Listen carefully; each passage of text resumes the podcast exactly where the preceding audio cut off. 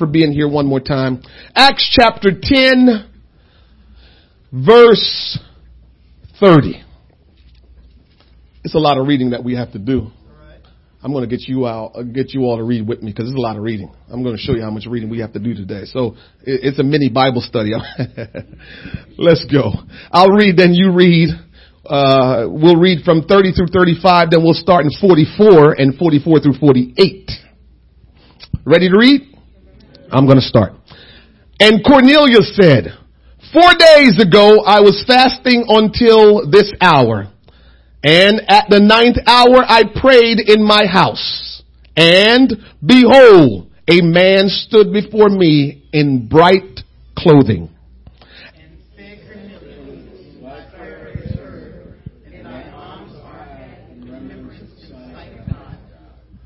Send therefore to Joppa a call hither Simon, whose surname is Peter. He is lodged in the house of one Simon a tanner by the seaside, who when he cometh shall speak unto thee.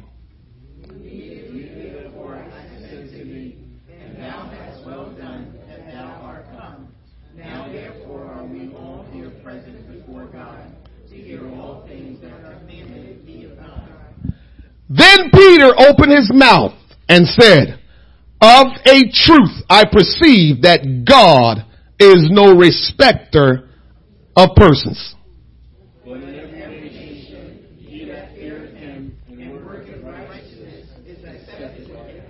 Mm, mm, mm, mm, mm. Verse 44, while Peter yet spake these words, the Holy Ghost fell on all them which heard the word.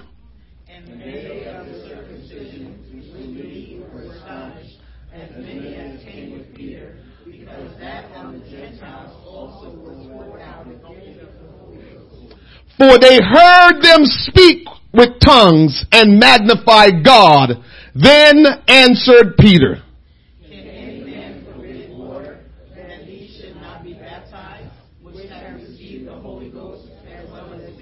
Verse 48 together. And we commanded them to be baptized in the name of the Lord. Then prayed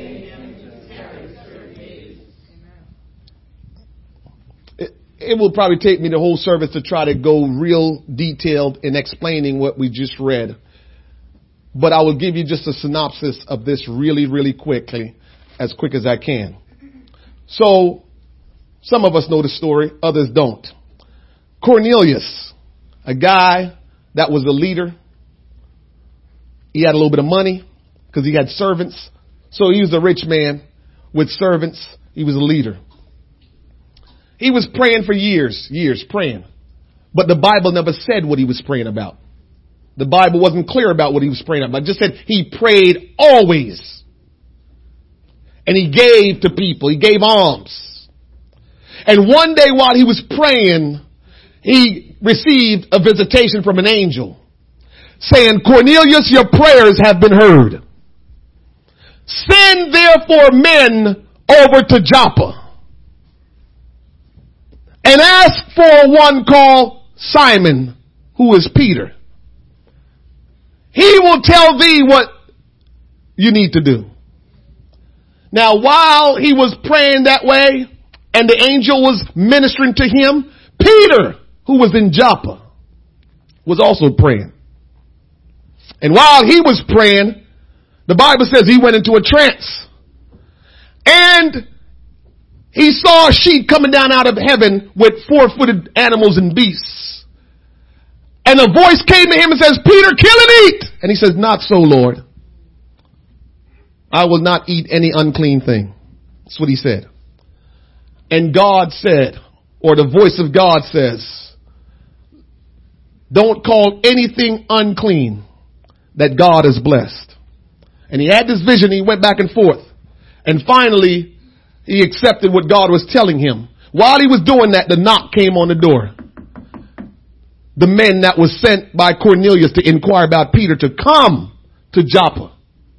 And so when he came to Joppa, Peter did, he brought some guys with him that were, they, they, the Bible calls it that were of the circumcision, meaning Jews that were born again. He took some men with him and they went to Cornelius. Now here is the trick now. Be careful because some of us like to rush to judgment. Listen to this. Cornelius prayed always and Cornelius gave to people. But Cornelius still missing or still didn't have some of the truth about the word of God in his life. So the question is, was Cornelius saved? Was he not saved? What was going on with Cornelius? And for those of you that's been living for God for a long time, you'd be quick to say Cornelius wasn't saved. I hear you. All I know is God answered his prayers and spoke to him. Prayers is not about who's saved and who not saved. We were here Thursday, we talked about when we pray prayers of need, God responds. You saying your eloquent prayer because you know how to pray and there's somebody that probably don't know the baptism of Jesus name. They probably don't know too much about the Holy Ghost, probably don't know a whole lot about the one God, but they're just desperate and they're just crying out to God, Lord, I don't understand all this, but what I do know is, uh, I need you. Mm-hmm. I love the Lord, man, because he will help us all how, depending on how we approach him. It had nothing to do with my, my, my pedigree. Has nothing to do with how long I've been walking with God. It has to do with how I approach Him. The approach is what's important. And so Peter came to Joppa. I'm sorry, came to where Cornelius was. And when Peter came in, what we just read this morning was Cornelius telling Peter the story that he was praying and the angel of the Lord spoke to him and told him to send for Peter. So Peter said, hmm. And so Peter began to explain to Cornelius who Jesus is, that he's God in the flesh. He began explaining to him about the things God has done. As he was beginning to explain and he was in, in tune now speaking what, what, what he knew about God, the Holy Ghost, the Bible said the Holy Ghost fell on them as it did the Jews when they received it and they began to speak with tongues. It's time we get over that thing. Why we got to talk in tongues to say we got the Holy Ghost? Just always look at it like this. Because they spoke in tongues in the Bible when they received the Holy Ghost, I want to speak in tongues when I receive the Holy Ghost. Forget about all the other part. You know, we get caught up in, well, can someone have the Holy Ghost but not speak in tongues? Just forget about that. Did they speak in tongues when they received the Holy Ghost in the Bible? Yes. Well, guess what? I want to speak in tongues when I receive the Holy Ghost because that's what happened in the Bible. I am not going to try to explain away that that was for then, but it's different now. I am not taking that road. You can take that road if you want. I'm not taking that because you'll see in a second. And so the Holy Ghost fell on them. They received the Holy Ghost. And then they said, can, is there water? Can any be hindered that they should not be baptized? And they went and baptized them. And that's where we are now. Now in Acts chapter 11, verse 1 says this and the apostles and the brethren that were in Judea heard that the Gentiles had also received the word of God. Hmm, interesting how this is being formulated. Verse 2. And when Peter was come to Jerusalem, now that Peter had done his job ministering to Cornelius and his family, now Peter left. The Bible says, and when Peter had come to Jerusalem, they that were of the circumcision, again, the Jews that got born again, they that were of the circumcision contended with him. How in the world you go do the work of God? Prayed people through to the Holy Ghost, got them baptized in Jesus' name, and now your friends, your brothers in church are saying, why did you go over there and pray for them? And why did you go over there and fellowship with them?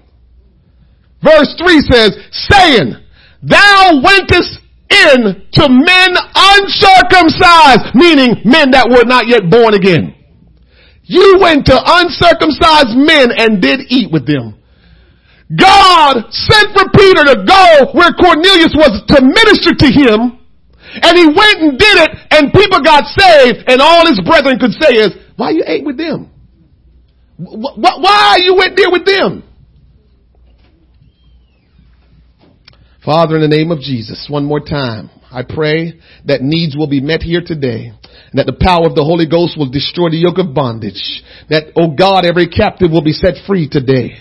That there will be liberation and the power of God will overshadow even now, Lord God. I sense your presence, Lord Jesus, and I pray, God, that your will be done and that we will not leave this place without your will be done. In Jesus' name we pray. Can everyone say amen? You may be seated today. I've entitled our message, God does not play favorites. God does not play favorites. You and I live our life where we don't realize that in our choosing and in our living and how we conduct our life, we end up uh, having favorite restaurants. We end up having favorite things we like. We end up having favorite foods we like, and so we we live this life where we can uh, we develop that that that that that that way of having favorites, favorite this, favorite that, favorite this, favorite that. And so we have developed in our life things that we favor. And so it's easy for us to allow things that we have developed in our personal way of living, things that we have now, oh, kind of allowed to become a part of our life as a regular normal individual. We, we bring it with us when we get into the kingdom of God. And so now we've become born again and we're, we're, we're trying to live a Christian life, but we've brought some things with us in how we see things, in how we respond to things. And those things are still in our life. We've been born again, baptized in Jesus' name, filled with the gift of the Holy Ghost, talk with tongues, understand there's one God. But we still have these characteristical flaws that we still allow to, to, to, to work through us while we're living with God, while we're walking with God. And, and, and so they sometimes get the best of us. And one of the things that get the best of us is having favorites. And so we entertain that with the Lord. Sometimes because of our stance, where we are, we allow ourselves to believe God is playing favorites. Oh, somebody help me this morning. I'm going to show you in the scripture that we, listen, Bible says nothing new under the sun. So I can read this book and just begin to say, we do it. And you don't have to agree with me. What's up, Chris? You have to agree with me, but the bottom line is we do it because we're all the same. Looking good, Jazzy. We're all the same. And so the bottom line is we can't read the Bible and act like, well, that's them. That's, that's, that's them, but I don't mess with them. I'm not like them. We're all human beings. And what they did back then, we're still doing today. I know you want to feel like you're better than them in the past. You know, we like to say the children of Israel, how could they complain when they were walking through the, the wilderness and God was giving everything to, how can they complain and uh, we would have done the same thing if we were there. I know you want to think you wouldn't have done it. Yeah, we would have complained. We would have did, we would have been just like the children of Israel.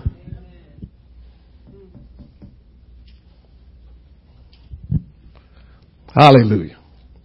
And so we measure our life a lot of times because we allow this, this, this, this, this, this character thing of favorites.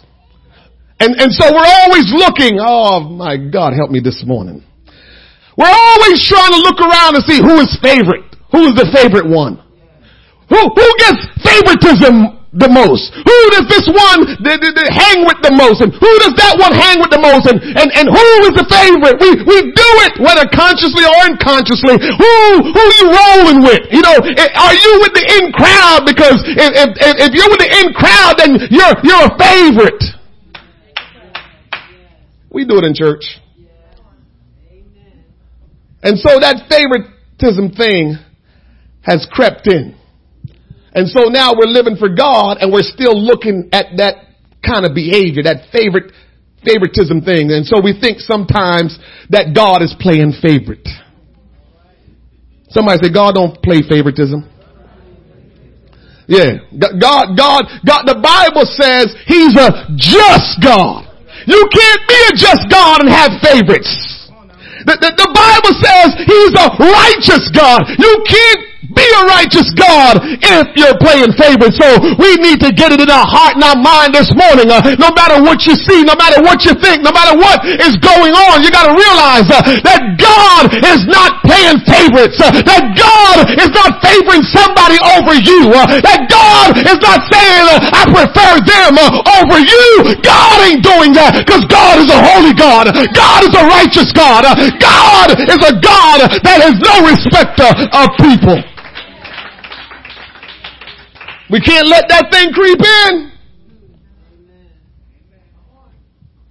John 3:16 says, "For God so loved the world that he gave his only begotten son that whosoever believeth in him should not perish but have everlasting life." The Bible says God loved us all. Tell your neighbor all. Not not not some of us. Eh, eh, God, God, God loved all of us. And he died for all of us. Somehow we want to think he died for me because I was good and I was good enough for, he died for all of us. God loved the world, every one of us, and he died for every one of us. He didn't die for some of us. He didn't die for his favorite ones. My God, sometimes we think we're the favorite of God. And so God didn't die for the favorite one. And I'm here to talk to some of you this morning that have allowed your self-esteem to go down in God. I'm here to talk to you this morning. Some of you that think that you weren't good enough. Some of you that think that you just don't know Bible verses enough. Some of you that says, I can't pray just right. Some of you that are here today, I'm here to talk to you to tell you this morning, uh, I don't care who I am. Uh, I may be preaching to you this morning, uh, but God ain't favoring me over you. Uh, God ain't no favoritism. God, He's not preferring me over you this morning. We want people to feel like somehow because we come to church and we know how to pray the right prayers. We come to church and we know how to preach and we know how to play instruments that God, we are His favorite and because you don't know how to pray and because you did wrong yesterday and because you, you, you, you just don't praise and worship God in a service like you need to, that means that God favor me over you. But I'm here to tell you this morning, uh, there's not one person uh, in this congregation uh, that God is saying I favor you uh, over that one. There is not one because God does not play favorites. He loved the world. He died for the world. He didn't die for some of us. He died for all of us. Now here is where we get confused in thinking that God died for some of us. And whosoever believeth in him. Whosoever believeth in him. That's where it gets a little tricky and twisty. Whosoever believeth in him, Tony. So what happens is, God died for all of us. But only some of us believe in him. But he died for all of us. But only some of us believe in him. And so now we want to think because I believe in him and you might not believe in him, I'm his favorite. But I'm here to tell you this morning, uh, if you believe and I don't, uh, you're not God favorite. As a matter of fact, you want me to tell you something? I got a whole lot of stories today. I hope I can finish this because I want to finish quickly so I don't stretch out everything that I'm doing today. But the Bible talks about that the good shepherd left the 90 and 9 Y'all don't want to mess with me this morning because I'm tell I stay in the book. Y'all don't want to mess with me. The good shepherd left the 99, the same people that was having church, that was dancing and worshiping. The good shepherd says they not sick. They don't need a physician. I'm going to leave them right there to worship and praise me. But the one that strayed and the one that's sick and the one that's struggling, let me go after that one because that's the one I need to reach reach. That's the one I need to touch. And that's what God is all about. So don't you think God play any favorites? God ain't playing no favorites. So, whosoever believeth in him. It just says the one that trust in him. That's what believeth mean in this particular text. Whosoever entrust their life to him. You will not perish, but have eternal life. Still don't mean you God favorite because you trust in God and I didn't. Still don't mean you God favorite because God went up to the one. Let me tell you this story. Luke, not you, Lukey, the book of Luke. I'm sorry. What's up, brother Luke? You good? All right. Lukey, we purchased the airline tickets. We're on our way to Youth Congress in July. We on our way to Youth Congress, Lukey. We on our way. Amen. It was a struggle because I was trying to be cheap, Luke, and I tried to do it through Expedia, and it was a mess. I should have just went straight to United, but it's okay. We got it done. We going, Lukey. We going. Luke chapter 15. Somebody better get the kid going to the bathroom by himself. Luke chapter 15 talks about the prodigal son. And I want you to give me your attention at verse number 25. Verse number 25 in Luke chapter 15 says this. Now his elder son was in the field. And as he came and drew nigh to the house, he heard music and dancing.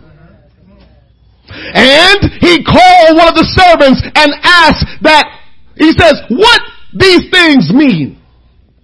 Verse 27, and he said unto him, thy brother is come and thy father had killed the fatted calf because he had received him safe and sound. And he was angry when the servant told the elder brother of the prodigal son that they're in there dancing and having a good time because your brother came home safe and sound, he got angry. What is wrong with us? Why we get all worked up when God is doing something in somebody's life and may not be doing it at that time in your life? Why we get upset like God's supposed to work in your life, but he ain't supposed to work in my life? Why we get upset when we think God is supposed to treat you differently than somebody else because you think you're more worthy?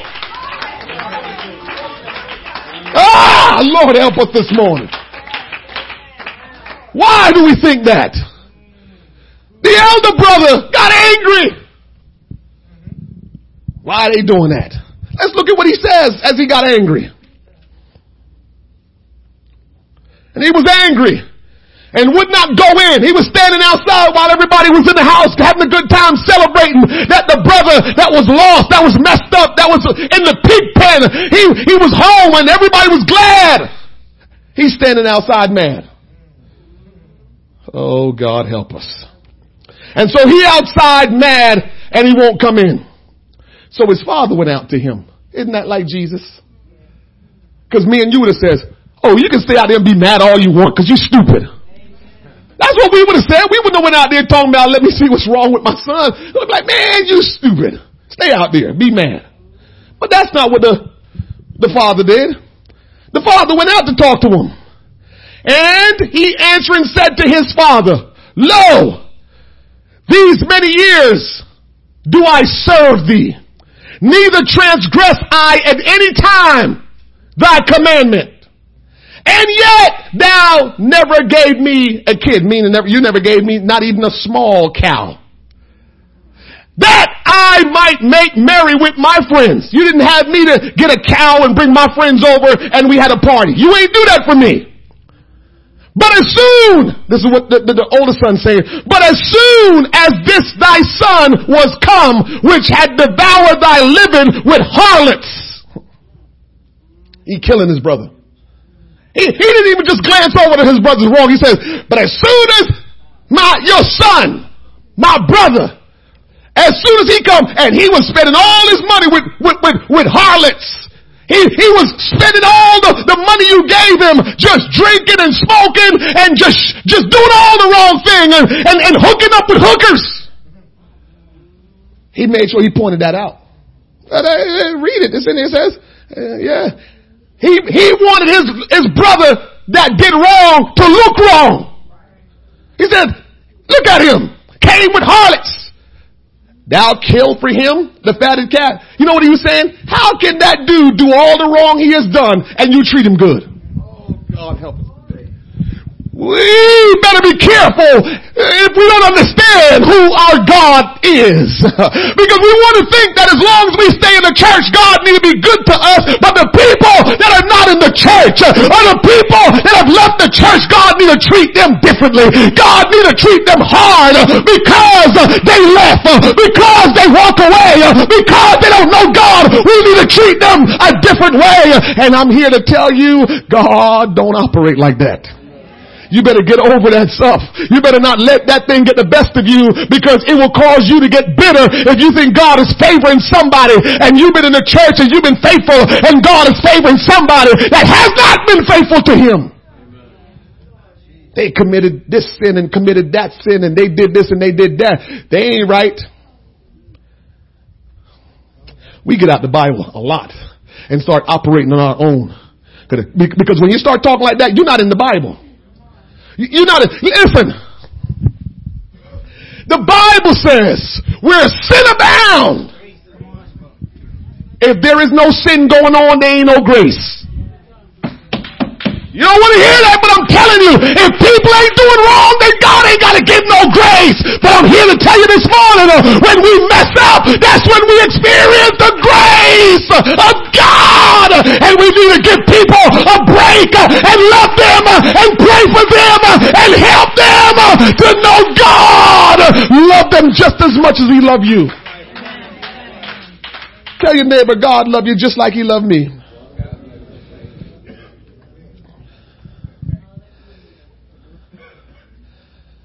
Verse 31, he said unto him, Son, thou art ever with me, and all that I have is thine.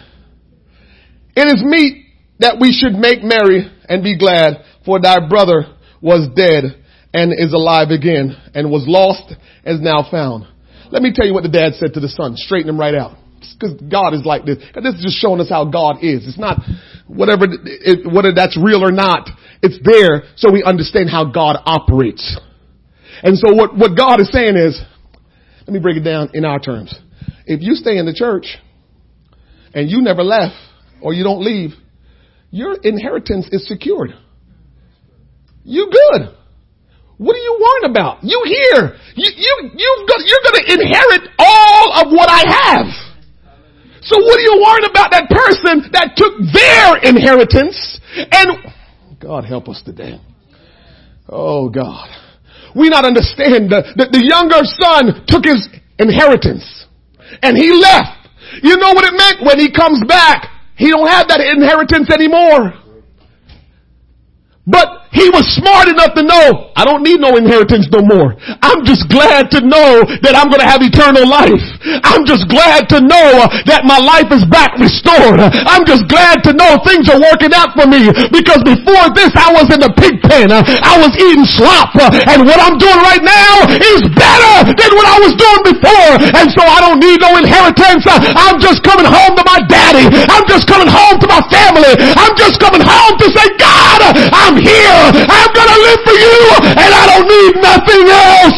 Just receive me and allow me to have eternal life. You got all the inheritance and you worry about the person that spent up theirs. Because we're worried about favorites. You, you, what? Let me tell you something. We got to pray every day about this heart that we have. There's stuff in this heart that ain't right. And it get exposed when the, when the heat get high. When the pressure gets turned up on you, your heart get exposed. And what, what I'm here to tell you is that older brother of the prodigal son, yeah, he was faithful and he was home, but, and he was doing right. But guess what? It wasn't really in his heart. His heart wasn't right. Just like Job's heart wasn't right. This man, even though he was home doing the right thing, his heart wasn't right. Because if his heart was right, when his brother came home, he wouldn't have responded the way he did. We got stuff in our heart that we need to say, God, I know my heart is evil. I know my heart got some stuff in it, Lord. But God, I don't want to be deceived. I don't want to be destroyed. I don't want the situation to cause me, Lord God, to act out those things that are in my heart. So I ask you now in the name of Jesus Christ to remove out of my heart everything that is not right.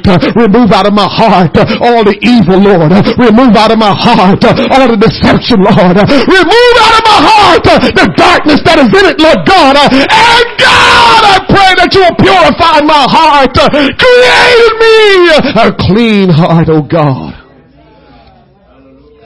Because every one of us in this room, I don't care how holy you are. I don't care how righteous you are. The Bible calls your heart evil and deceitful and exceeding wicked. That's your heart and my heart. The day that you think you got a better heart than me, you're deceived. We all got that heart because Adam, uh, he messed up and now we all got that heart that is just messed up. And the only way we're going to make it uh, when we stay before God. And when we realize we all got a messed up heart uh, and the only way we can make it is if we're with God, then we will start being merciful to one another. Then we'll start being gracious to one another. Then we'll start being kind to one another. Then we'll start to pray for one another because we'll know that our hearts are all messed up.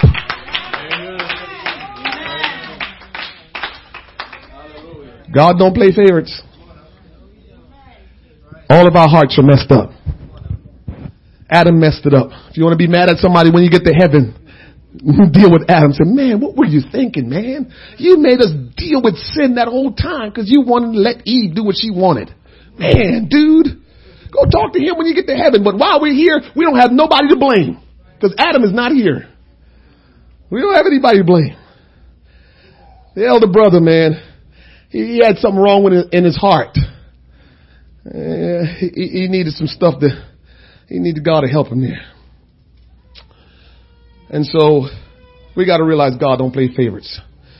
And so let me go where I'm going to go so I can take this thing to a close. We started out reading the book of Acts. And we were reading about how the Gentiles received the Holy Ghost like the Jews received the Holy Ghost on the day of Pentecost. And so verse 45 is the text that I wanted you to pay attention to in Acts chapter 10. And verse 45 says, and day of the circumcision, they, the Jews that were born again of the water and of the Spirit, which believed were astonished. I, I, I took a pause when I read that. Why they astonished?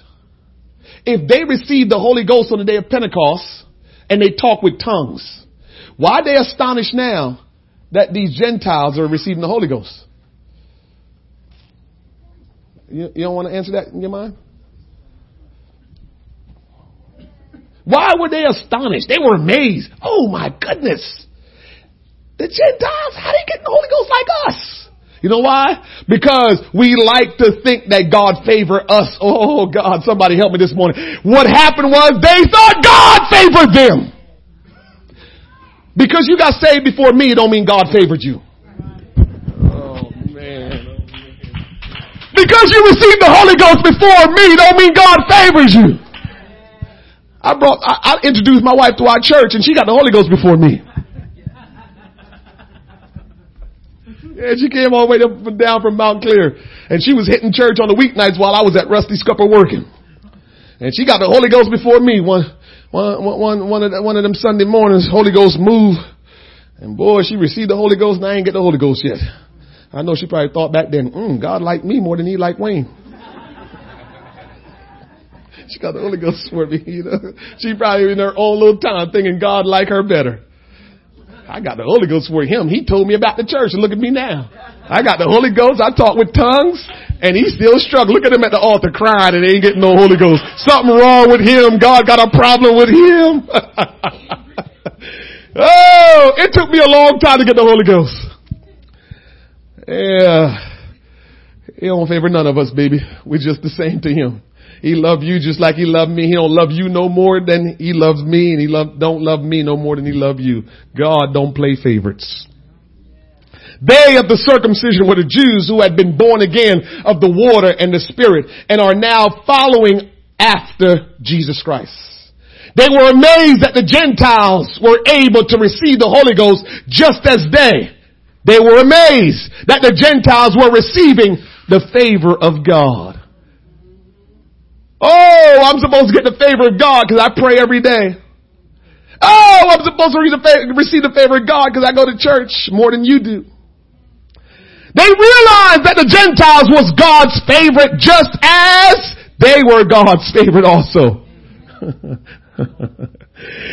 it's been that way ever since the beginning. Somehow we want to think that God is favoring somebody over the other. Can I show you one more scripture before I close? Genesis.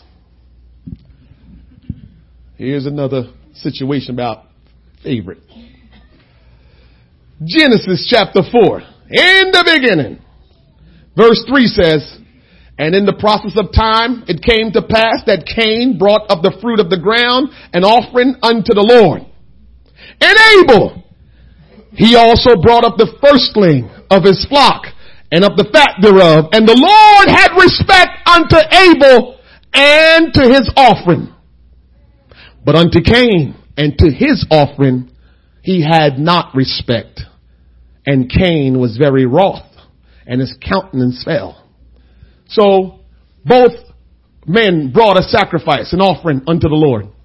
Cain brought the fruits. Abel brought a living animal, a living sacrifice. And they both presented before God. Back then, when you present a sacrifice unto God, when it's consumed by fire, it means God approved of that sacrifice. If fire don't consume it, it means God is not approving that sacrifice. So the fire came down, whoosh, and burned up Abel's stuff. Yeah. No fire came down to burn up Cain's stuff. So Cain got mad. See how we do? Because they both have an altar. Your altar, my altar. Whoosh. And we're looking over. Look at your own altar, bro. Don't look at somebody else's altar. See how we do? We've always done that. So don't tell me you don't compare yourself. You compare yourself. So Abel was over there doing his thing. Whoosh. Cain over here. Nothing going on. He got mad. Why you, why you let the, the, the fire consume his sacrifice, Lord? Why, why, why no, no? And the Lord said, the Lord said, why art thou wrath? Why art thou wroth? And why is thy countenance fallen? I love the Lord. He, he like to ask questions. We'll do well if we ask questions. That's the pattern of the Lord. The Lord knew everything. Why are you angry? And, and why your countenance? What's wrong? The Lord know what was wrong, but God is always trying to lead us to understand what's going on. So, Lord asked him what's wrong. He didn't respond. Because when you know you're wrong, you don't have nothing to say. Verse 7 says, If thou doest well, it's the Lord talking, shall thou not be accepted? And if thou doest not well, sin lieth at the door, and unto thee shall be his desire. Remember we preached about desire last week? And thou shalt rule over him. Now, I believe Cain thought that God was not being fair. Lord, I'm presenting a sacrifice. It's not like I'm not presenting a sacrifice. I'm presenting one. Why you, why, why you, why you approving his and not mine? Cause I'm presenting a sacrifice. And God says, if you, this is what God said, let me translate it for you. If you will do just like your brother did, I will accept yours too. So what's the problem? And the Bible says, the Lord said, if you continue in that way, sin is waiting to just jump on you and rule you. See, we don't realize that when you do one sin deliberately, it invites more sin and more sin and more sin. We don't realize that we have to deal with our sins one at a time. You have to look at them and deal with them because when you, when you allow one to come, it just keeps on going and going and going. And the only way to stop it is to go back and says, where am I messing up here? And deal with that. Where am I messing up at? Because that one messing up will call you to do two and three and four and just keep you going and going and going. The Lord showed us this when it came down to Cain. And Cain got angry. And the Bible says he rose up and killed his brother. Remember I told you the heart? You think Cain thought he was a murderer? Listen, I teach down at Mercer County. Your heart will break when you have decent conversation with these guys that are incarcerated, like sensible conversation. And they got triple homicide. And you're trying to figure that out in your brain. I'm talking to this guy Friday evening, and he just as casual as casual can be. I fight. I, I, I contest every one of my cases. I take them to trial. I take all my cases to trial because the state gonna have to prove that I'm on my third homicide, but they're gonna have to prove that. But we have this great conversation about God. How does that work? How does that work? It works because our heart is messed up and we don't realize it.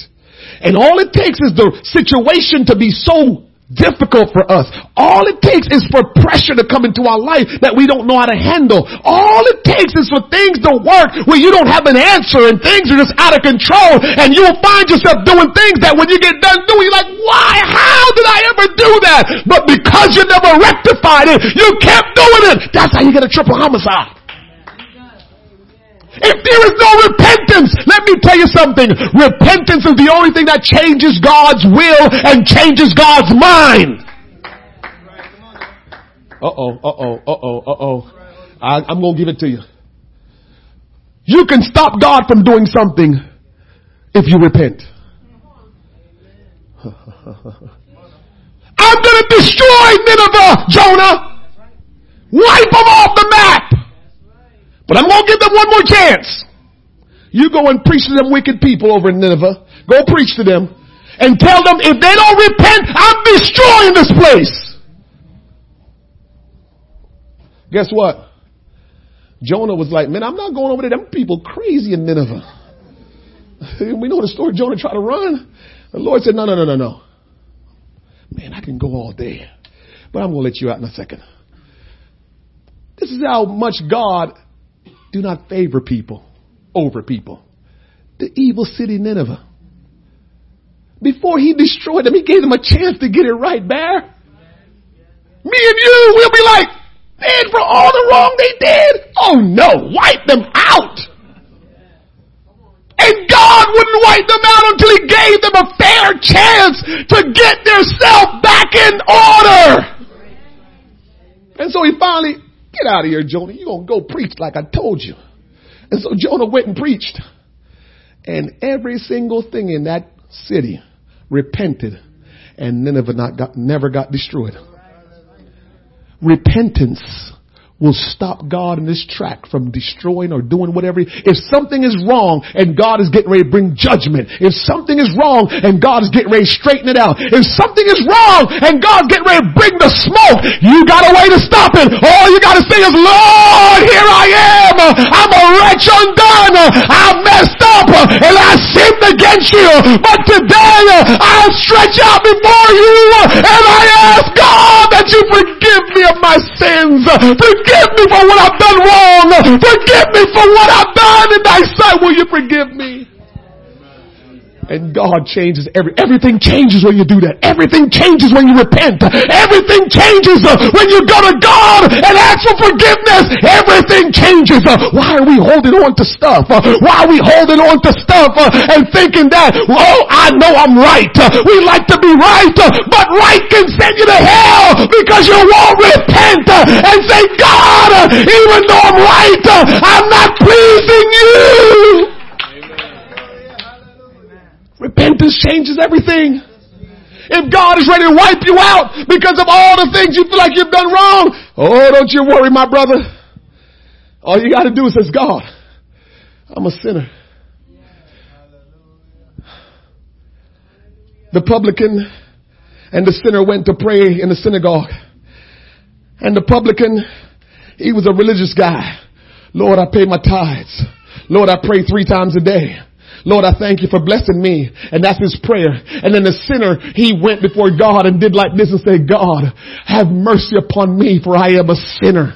And the Bible says, God says, the sinner that came and says, Lord, have mercy on me because I'm a sinner, he went home more righteous. He went home righteous. And that other one, he didn't go home righteous.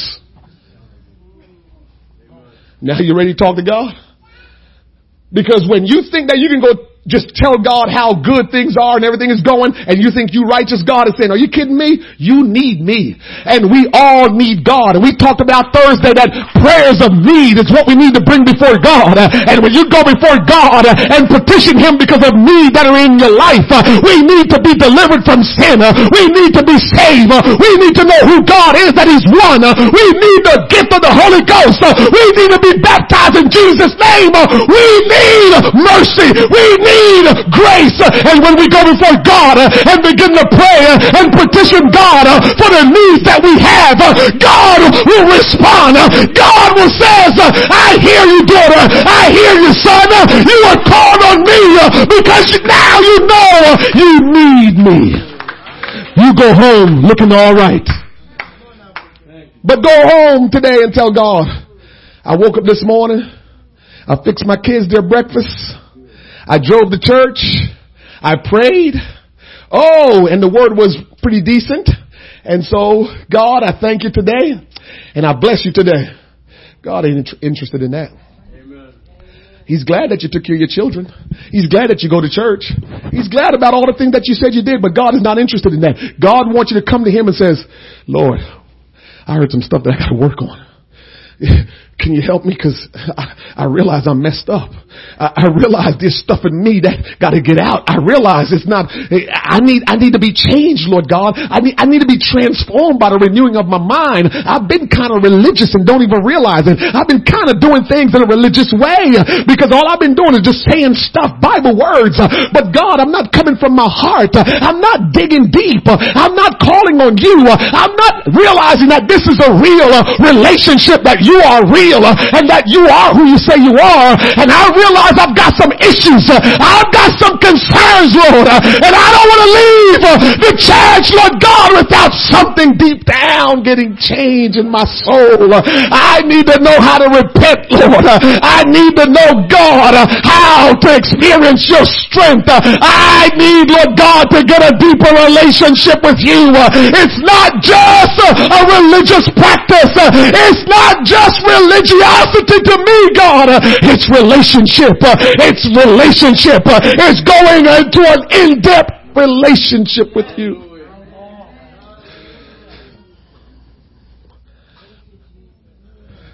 Here's something you need to catch. Here's something you need to catch. Here's something you need to catch. We always make it seem like the things of God are harder than the things we do. Cause that's why we don't do it. Come on, talk, come on, talk to me. We don't do the things of God because we think it's just harder than what we do. What you think was harder? Go get a sacrifice that God was going to be pleased with or raising up on your brother and killing him? What's harder? Mm-hmm. Mm-hmm. Mm-hmm. And so we, we, we don't realize we deceive ourselves so often. It was just so easy for Cain to say, oh, all I got to do is just do what he do. Okay? And just go do what he do and it's all done. We moving forward. But he getting mad because he think that God is being playing favoritism. And so he, uh, okay, so that's how you roll God? I'll show you. No, you're not showing God. You're going to show yourself. And so he thought he was trying to be the man. Oh, okay. Is that how you roll God? He must ain't know who God was. I don't know if Adam told him enough that he needed to know. But he should have listened to his dad. And so he got mad and walked away. And later on found himself killing his brother.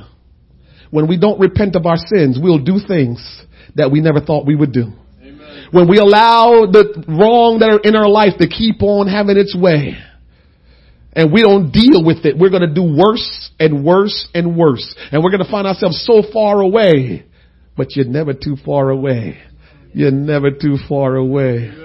You're never too far away. Ah, you're never too far away. God don't play favorites. If Cain did what was required of him, just as his brother did, he would have received the same favor. But his disobedience his perception that God was playing favoritism in favoring his brother over him, caused him to kill his brother. Let me tell you this. God dropped this in my spirit when I was studying. Disobedient people and self-centered people always think there's favoritism going on. I'm just telling you what God dropped in my spirit. Disobedient people and self-centered people always think that some kind of favoritism is going on because they think so much of themselves that if they're not getting what everybody else is getting, something is wrong. Amen. Yeah, something is wrong. If I'm not getting this and you're getting it, something is wrong because who are you? I'm supposed to get that too. So that's a self-centered person. Who do you think you are? And then someone that's disobedient like Cain here, I'm not doing that. But then you see the other person getting blessed and you get jealous and you kill them. Disobedient people and self-centered people will always find themselves thinking there's favoritism going on. When you're disobedient and you're self-centered, you will never receive the favor of God and you'll be mad at everybody else that do. I'm finishing up. Last scripture. Romans chapter 2, verse 8. But unto them that are contentious and do not obey the truth, but obey unrighteousness, indignation and wrath, tribulation and anguish upon every soul of man that doeth evil, of the Jew first and also of the Gentiles. Look at verse 10 though. But glory, honor, and peace to every man that worketh good, to the Jew first and also to the Gentile. For there is no respect of person with God. Stand with me. There is no respect of person with God. God is here today. He's right now in this room. You don't have to see him, but I'm telling you he's here. And God is here right now to let us know that all of us here are his favorites. What he does for you, Brother Fox, Brother Darrell, he's going to do for you. He's not going to do for you, Brother D, and not do for Brother Fox. But here's what it takes. He's going to do according to our obedience to Him. He will show you all of the favor you need according to your obedience. He loves us. He died for all of us. And there is no favorites, but favor in God. What God do for you? How God treats you. He loves you. That's no doubt. But what God wants us to know is, will we obey Him? Will we trust Him so we can experience the favor of God? As God was preparing this, I said to the Lord, Lord, what is your message? Because you gotta always ask God, what is he trying to get through? Because we can be humans and we can preach, preach, preach and, and miss what God is trying to say. And I asked him, what was he trying to get, get through to us? And what the Lord is trying to get through to us this morning. Listen, listen up, listen up, listen up. Here's what God want to get through.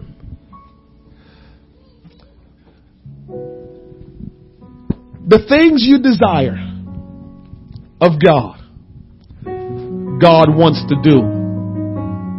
The things that's deep in your heart that you desire of God, God wants to do. But God is saying, will you just trust me and just come to me with a broken and contrite spirit, with total confidence that I'm able to do exceeding and abundant. Will you just come to me and stop holding on to what you've been holding on to.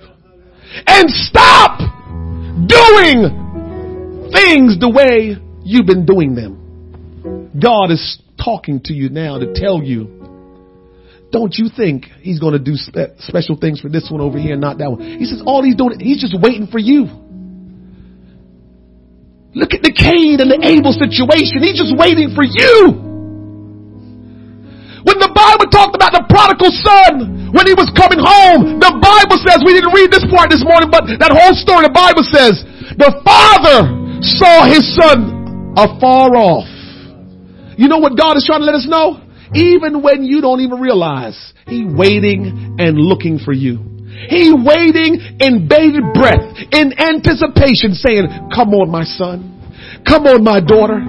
I want to do in you what you desire so badly.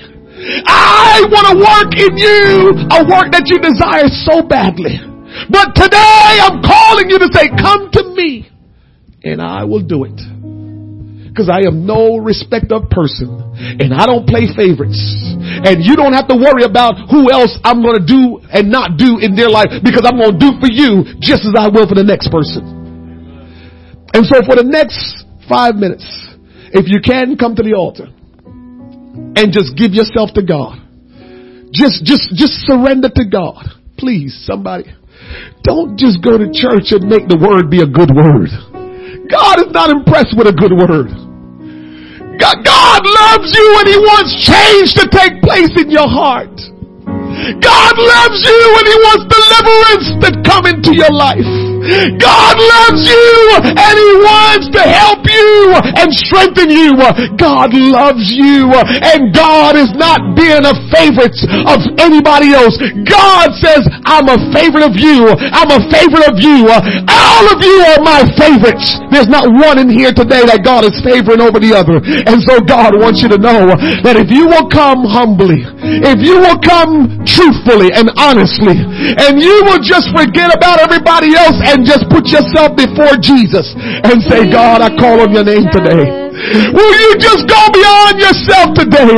Will you just, just go beyond your, your pride and go beyond all your hurt and just stand on God's word today and say, Jesus, here I am, here I am, here I am, here I am.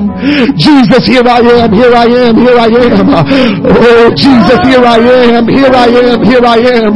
Somebody talk to the Lord today. You don't have to say any eloquent prayer. You don't have to say any prayer that's just so great.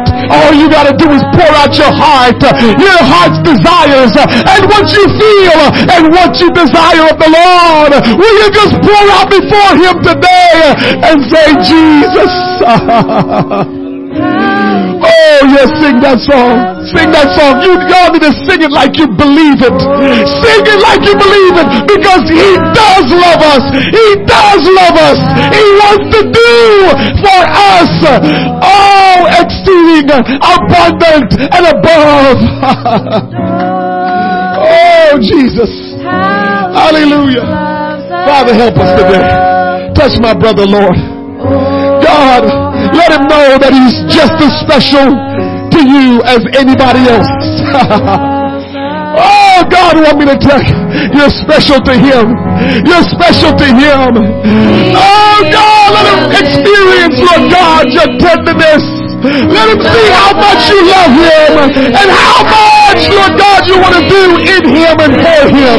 Father, in the name of Jesus, touch him in a special way today, Lord God. I pray that you will touch